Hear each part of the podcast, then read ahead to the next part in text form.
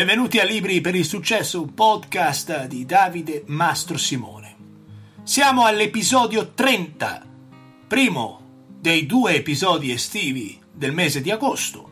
Sto facendo questo episodio da una regione della Spagna, del nord della Spagna, l'Asturia, posto verde, fresco, pare l'Irlanda. Ci vengo tutti gli anni a ossigenare i pensieri, riposare. E come di consueto mi porto un paio di libricini due libri scelti per questo mese. Il libro che affrontiamo oggi si chiama Factfulness, ovvero le 10 ragioni per cui non capiamo il mondo e perché le cose vanno meglio di come pensiamo. Titolo largo. Sono completamente convinto e occhio ragazzi, questa è un'opinione personale, prendetela per quello che è. A parer mio i pensieri hanno un impatto assolutamente radicale sulla vita di ognuno di noi e il modo in cui elabori questi pensieri diventa critico all'ora di prendere decisioni giuste o sbagliate. Per tale ragione cerco sempre di approfondire e di leggere dei libri che mi danno degli strumenti per migliorare il modo in cui io penso, perché crea delle conseguenze immediate e reali sulla vita che faccio, sulle circostanze che mi succedono. Questo è un best seller, consigliato da moltissime persone, addirittura inserito nella top 10 dei libri di personaggi di spicco del mondo imprenditoriale. Perché cosa fa questo libro? Ci elenca una decina di trappole del pensiero che ci portano a vedere il mondo in modo distorto e pertanto vale la pena leggerlo e metterlo in pratica. L'autore è uno svedese, si chiama Hans Rosling un fisico, accademico, diventato poi famosissimo scrittore, protagonista di moltissime conferenze in giro per il mondo, tra le altre cose ha fatto anche un TED molto interessante, andatevelo a vedere. E poi c'è un dato irrilevante ma pittoresco, che questo è anche un mangiatore di spade. Muore purtroppo nel 2017 per un cancro al pancreas. Nella stesura di questo libro lo accompagnano come coautori il figlio Ola e la nuora Anna. L'obiettivo ambizioso di questo autore è sconfiggere l'ignoranza, dare alle persone uno strumento per pensare in modo corretto, lucido, nitido, senza cadere in queste trappole, come dicevamo, che ci fanno commettere degli errori di giudizio. È un modo per cambiare le paure irrazionali e concentrarsi su tutto ciò che invece è costruttivo per la nostra vita. E per Rosling questo si ottiene utilizzando i fatti, i dati.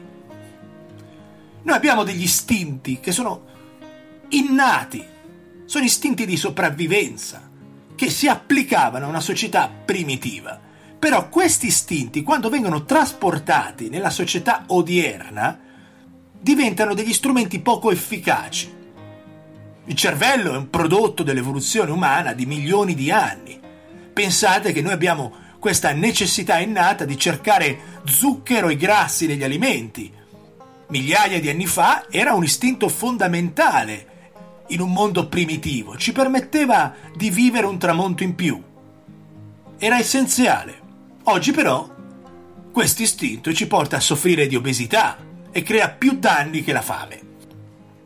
Questi istinti che vediamo adesso, senza troppi fronzoli, vanno controllati, però prima di tutto capiti e analizzati. Vediamoli insieme.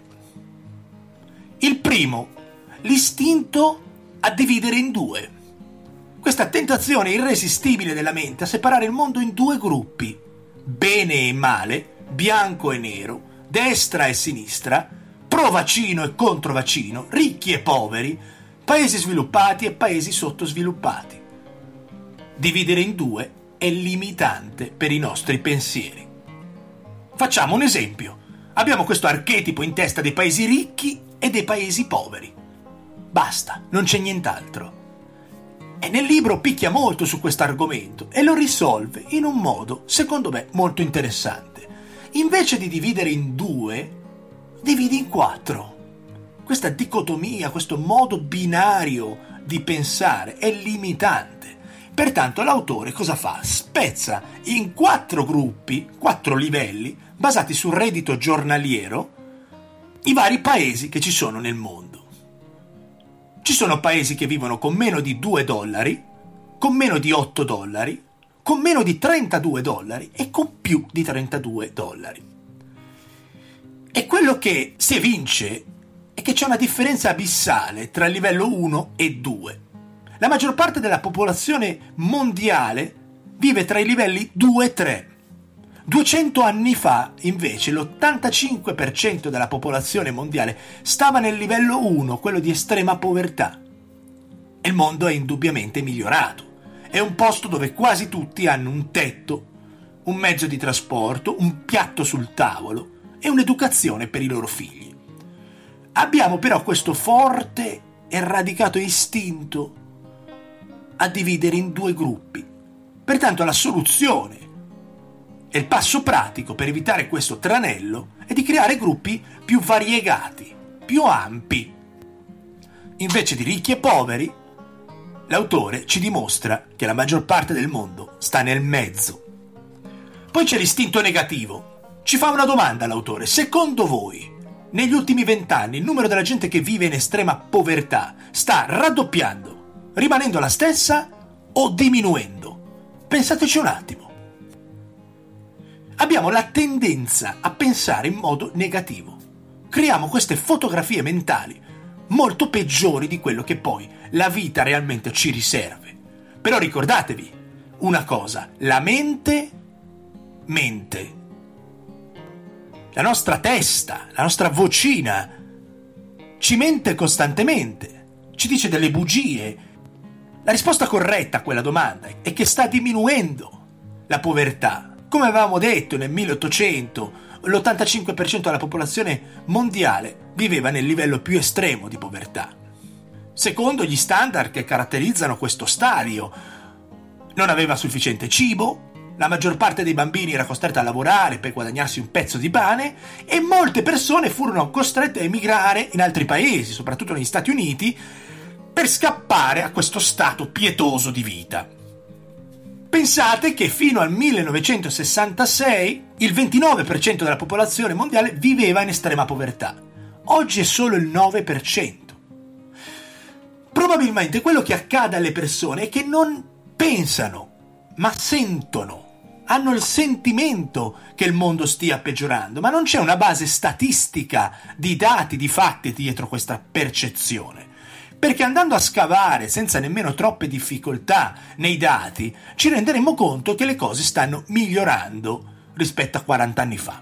Però, se guardate i telegiornali, leggete i giornali, la situazione sembra irreversibile, drammatica, apocalittica, perché i media lo sanno. Le notizie negative hanno molto più appeal, mantengono un'audience attenta. Quelle positive invece sono quasi irrilevanti. Pertanto l'autore ci dice per non farci affogare in questo mare di negatività, che ogni volta che leggete un dato negativo, cercate sempre una controparte positiva. Provate a andare a cercare anche notizie positive, cose belle che stanno succedendo, perché ne succedono tante. Il terzo istinto della nostra mente, lui lo chiama l'istinto della linea retta. Vi faccio un esempio. Eh, immaginatevi il grafico dell'aumento della popolazione, una linea retta che cresce costantemente. Il pensiero ci porta a proiettare quella linea, proseguirla negli anni nello stesso modo in cui è attualmente. Quindi senza considerare possibili ed eventuali cambi a questa linea, se no proiettandola all'infinito e tirando delle conclusioni in base a questo parametro. Invece è dimostrato che i grafici prendono dei cammini molto diversi quando si scontrano con la realtà, finiscono per curvarsi, per avere una forma S e poi stabilizzarsi. Se avete davanti un'informazione che proietta una linea retta verso il futuro, non date assolutamente per scontato che quella direzione vada avanti in quel modo. Poi c'è l'istinto della paura.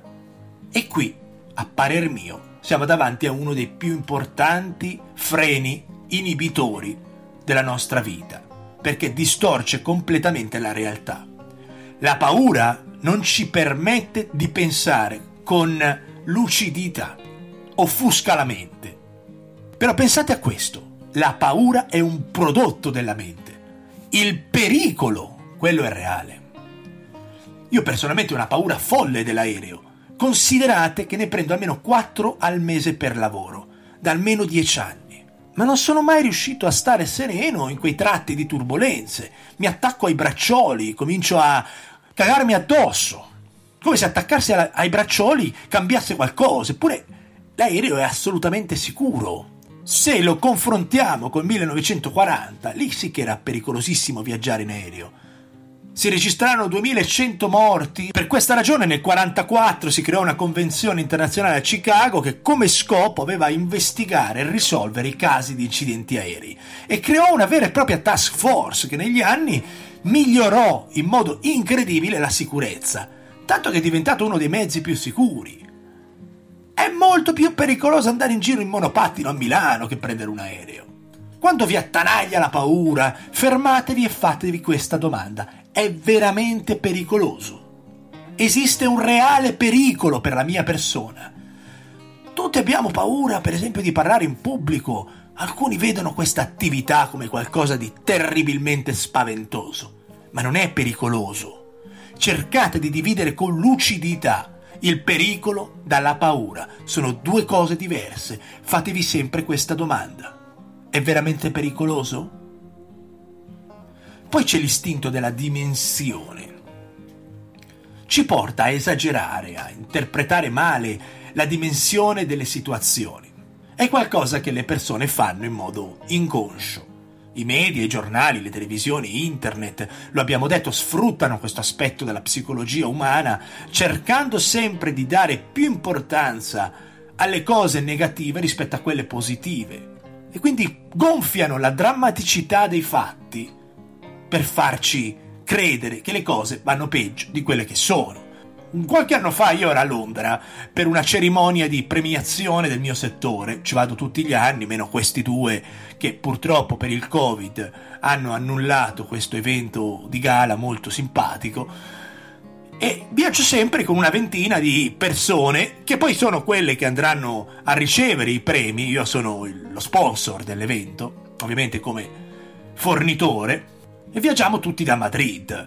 Ovviamente arriviamo un po' prima dell'evento, in quel caso io ero con una persona e gli ho detto guarda ci sono ancora 3-4 ore, andiamo a farci una birretta, no? Per ammazzare il tempo. Solo che questo mi disse senti sì, però solo se andiamo dentro il pub. C'erano 30 gradi a Londra, una cosa abbastanza tipica. Era bello anche godersi una birretta fuori in una terrazza, ma questo non ci voleva entrare perché qualche settimana prima in Austria o in Germania, non mi ricordo che cazzo era, un terrorista era andato uh, sulla folla con un camion o con un'auto. Era successa sta cosa, forse ve la ricordate.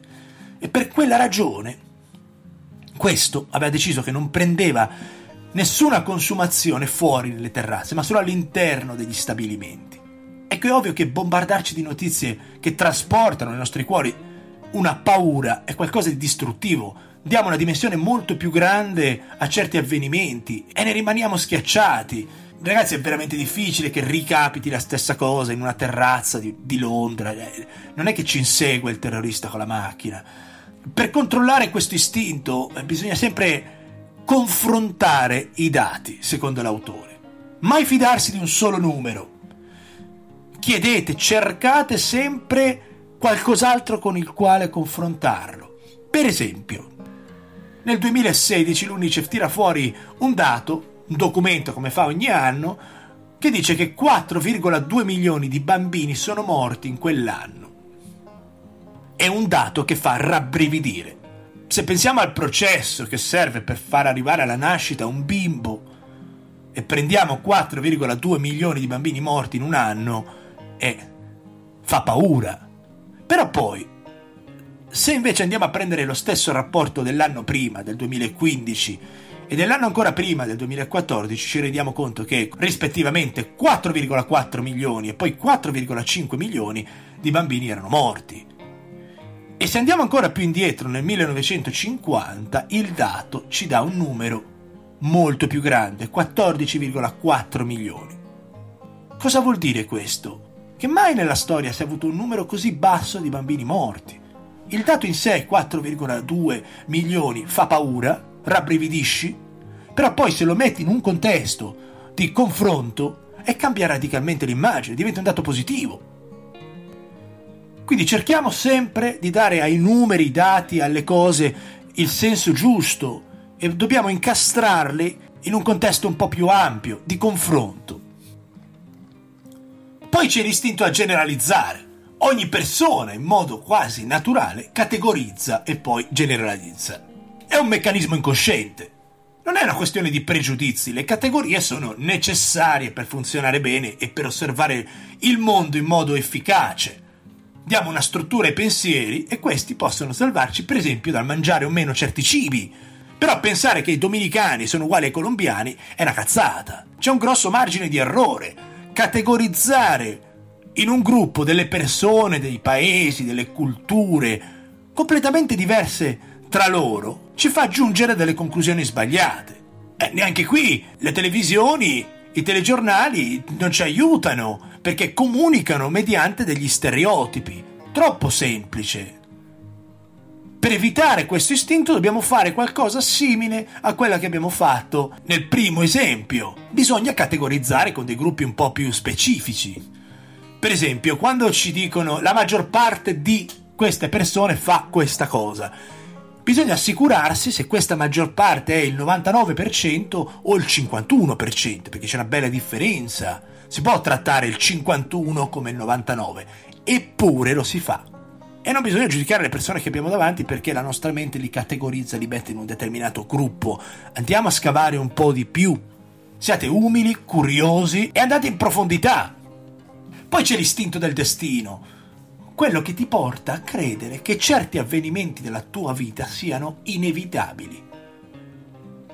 Per una persona, per un popolo, per una nazione, una cultura. Il mondo cambia velocemente, la società non è come una roccia, si muove, muta. Pensare che l'Africa non raggiungerà mai l'Europa o che il mondo musulmano starà sempre indietro a causa della religione o della cultura è un errore. Provate ad andare a Dubai. Le culture sono in continuo movimento. Pensate all'Africa. Negli ultimi 60 anni è passata ad essere un continente fatto da colonie appartenenti ad altre nazioni e si è trasformato in un continente pieno di nazioni indipendenti e vibranti. Ha costruito una società dove l'educazione, le infrastrutture, l'acqua si stanno espandendo. È vero, è molto indietro. Indietrissimo. Però che cosa sarà tra 50 anni? Evitiamo questo pensiero perché i cambi, seppur lenti, sono meglio delle situazioni stagnanti, i cambiamenti di una cultura, di una società, sono qualcosa di molto lento, impercettibile. Da un giorno, un mese all'altro non vedi niente. Però, quando passano 30-40 anni, noti delle differenze. Parliamo con i nostri nonni che ci raccontino com'era l'Italia del 40 e come adesso. O pensate a voi stessi se voi immaginate che non riuscirete mai ad avere successo in determinate aree e finite per incolpare il destino, era destino, era scritto, ma, dove era scritto? Sono cazzate. Siamo tutti nella posizione di cambiare qualunque cosa. Vuoi dimagrire? Eh, introduci meno calorie di quelle che bruci e bruciane di più, allenati. Non hai tempo, svegliati alle 5, alle 6 del mattino e ritaglia un'ora per te stesso, per i tuoi progetti. Il destino è qualcosa che noi creiamo, delineiamo per darci delle scuse, per impedirci di fare dei cambiamenti che abbiamo bisogno e siamo in grado di farli. Scrivetelo voi il vostro destino. Perseveranza, determinazione, disciplina, cambiamo le cose, potete farlo. Non date per scontato che una cosa non si può raggiungere perché è scritta da qualche parte. Non funziona così, è un istinto sbagliato e vi blocca allora di raggiungere i vostri obiettivi. Poi c'è l'istinto della prospettiva unica. Qua si tratta di semplificare il mondo in modo pazzesco, prendere un pezzo dell'equazione senza prestare attenzione al resto e trarne una conclusione. La cosa più facile è cadere in questo tranello perché a volte crediamo che le nostre idee, le nostre conclusioni siano infallibili e poi quando confrontate con altre persone si dimostrano molto deboli perché c'è tanta gente che è in disaccordo con noi. Bisogna vedere le cose da diversi angoli, accogliere nella nostra vita, dare il benvenuto alla complessità dei pensieri, perché bisogna stare attenti alle idee, alle soluzioni troppo semplici. Tantissima gente riuscirebbe a, a raggiungere un altissimo livello di saggezza se non pensasse di averla già raggiunta. Vi ricordate quando abbiamo parlato del linguaggio del corpo? Se dobbiamo decifrare dei gesti e trarne una conclusione, un solo gesto non basta mai. Bisogna vedere un insieme di gesti, di segnali che raggruppati ci danno un'informazione attendibile. Uno solo non basta mai. Poi c'è l'istinto della colpa. Questa dinamica che ci porta sempre a trovare una chiara ragione per la quale qualcosa non è successo o non è andato come avevamo previsto, per colpa di qualcuno o per colpa di qualcosa. Invece c'è da responsabilizzarsi. Per esempio, io ho preso recentemente in ufficio una persona senza nessun tipo di esperienza, giovanissima. Volevamo una risorsa di questo tipo. E tutti siamo felici di farla sbagliare, di darle il tempo che le serve per crescere e abbiamo deciso di investire su questa risorsa. Giovane e al suo primo impiego. Però ogni volta che caga fuori dalla tazza, questa cerca sempre un colpevole, una scusa, qualunque cosa, basta che non abbia niente a che vedere con lei. Questa è la cosa peggiore che si possa fare perché ci impedisce di imparare. Se non apriamo le porte agli errori, li prendiamo per quello che sono, delle lezioni di vita, per migliorarci, non c'è modo che possiamo aumentare la nostra esperienza nelle cose che facciamo. Però purtroppo c'è questa tendenza che se le cose vanno male è colpa di qualcuno o di qualcosa al di fuori di noi stessi. Io mi prendo le mie responsabilità, nel bene e nel male. Voglio essere il protagonista del mio film e non lasciare che altri prendano possesso del mio cammino, delle mie scelte e dei miei errori. Gli errori vanno vissuti. Cercare delle cause o dei colpevoli non serve assolutamente niente e anzi rallenta il nostro processo di crescita personale. Poi c'è l'ultimo istinto, quello dell'urgenza. E quante volte avete sentito sta frase nei film? Adesso mai più o quando provano a vendervi qualcosa facendo leva su questo istinto.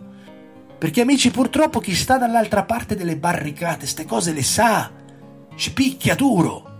Queste offerte lampo, 50% se compri adesso, ti mettono addirittura un timer per farti cagare addosso perché il tempo sta finendo. Quando vedi ste cose, scappa! Chiediti ma qual è il vero valore di questo servizio? se è possibile per una finestra di tempo venderlo al 50%. E quando finisce il tempo vale il doppio. E qual è il vero valore? Nessun servizio può avere un costo che oscilla in quel modo. Se voi lavorate in qualche tipo di azienda che fa dei prodotti, offre dei servizi, vi rendete conto che non è possibile far oscillare i prezzi in questo modo. Quindi significa o che stiamo pagando le cose molto più di quello che costano, o che i margini all'interno di quel costo sono formidabili. Ogni volta che qualcuno mi dice che devo agire subito personalmente, comincio a esitare. Perché nella maggior parte dei casi quello che realmente vogliono è bloccare il mio processo che porta a prendere delle decisioni. Vogliono che tu non pensi con chiarezza. Chiedete sempre più tempo, o più informazioni. Raramente nella vita siete davanti a una situazione di ora o mai più. È ovvio che questo istinto serve, se ti arriva una macchina addosso ti devi spostare subito, o se no ci finisci sotto. La fretta è un'altra cosa, è ovvio che ci sono occasioni importanti dove devi prendere una decisione velocemente, però quasi mai nell'immediato. Questi erano i dieci istinti che a volte ci bloccano ci fregano, ci fanno prendere decisioni sbagliate. Il titolo del libro, Factfulness, ci invita proprio a cercare nei fatti, nei numeri, nella realtà, le risposte. Ci aiuta a creare una base decisionale che evita il sentito dire. Bisogna scavare, esplorare, essere curiosi, umili, trovare noi stessi le informazioni che ci servono per prendere una decisione quasi tutti parlano per sentito dire. Ce l'ha detto il vicino, l'amico, ma il vicino e l'amico probabilmente non sanno un cazzo. Hanno sentito anche loro qualcosa. Viviamo in una società superficiale. Studiare un argomento oggi significa dare un occhio veloce a Wikipedia. E tempo fa invece era leggersi dieci libri e centinaia di articoli solamente per addentrarsi nell'argomento. E quante volte avete sentito dire qualcuno che dice guarda ho visto su Facebook che ma io mi fermo subito, ma vaffanculo. Se l'hai visto su Facebook non me lo venire a dire perché guarda, eh, non si può, non è possibile, io non ce l'ho Facebook poi, però c'è tanta gente, oh, guarda sta notizia, dove l'hai trovata? Su Facebook? Lascia perdere, lasciami stare. Bisogna fare piazza pulita nella nostra mente di tutto quello che è il bombardamento che riceviamo ogni giorno. Spegnete la tele, toglietevi Facebook, cominciate ad andare a cercare voi stessi con le vostre proprie investigazioni i dati, i numeri, le informazioni che vi servono a prendere delle decisioni o no, perché sennò finiamo per giudicare male le situazioni o giudicarle in base a quello che qualcuno ci ha detto. Ritengo, come ho detto all'inizio, che il modo in cui pensiamo, oltre ai pensieri, ha un impatto enorme sulla nostra vita.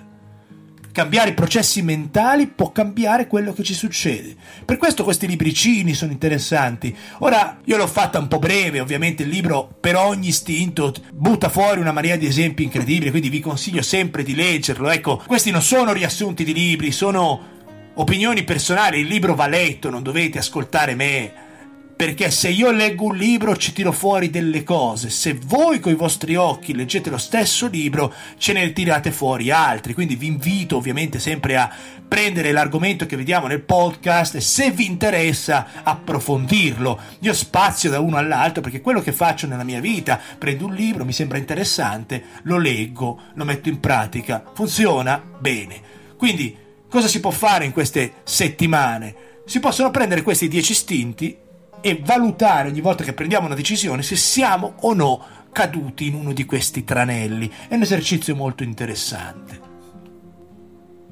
Un ringraziamento speciale a Guido e Marcello che queste settimane mi hanno scritto dei bellissimi messaggi. Sono io che ringrazio voi per ascoltarlo, non al contrario, io sono uno studente, non sono un guru né niente, quindi fate voi un piacere a me se lo ascoltate. Sono tante le persone che stanno cominciando ad ascoltare questo podcast e pertanto avete la mia parola che andrò avanti. Ovviamente io non ho una cadenza precisa perché faccio una vita, un giorno di qua, un giorno di là, eh, gestisco un'azienda, ne ho altre. La mia vita è un, è un caos, però ci trovo sempre un po' di spazio per tirar fuori questo podcast di 20-25 minuti che spero possa essere utile alle persone che lo ascoltano prima della fine del mese di agosto vi do la mia parola che ci sarà un altro podcast, un'altra puntata. Quindi grazie a tutti e godetevi questo agosto bizzarro e strano in tempo di Covid. Ciao ragazzi, un bacione.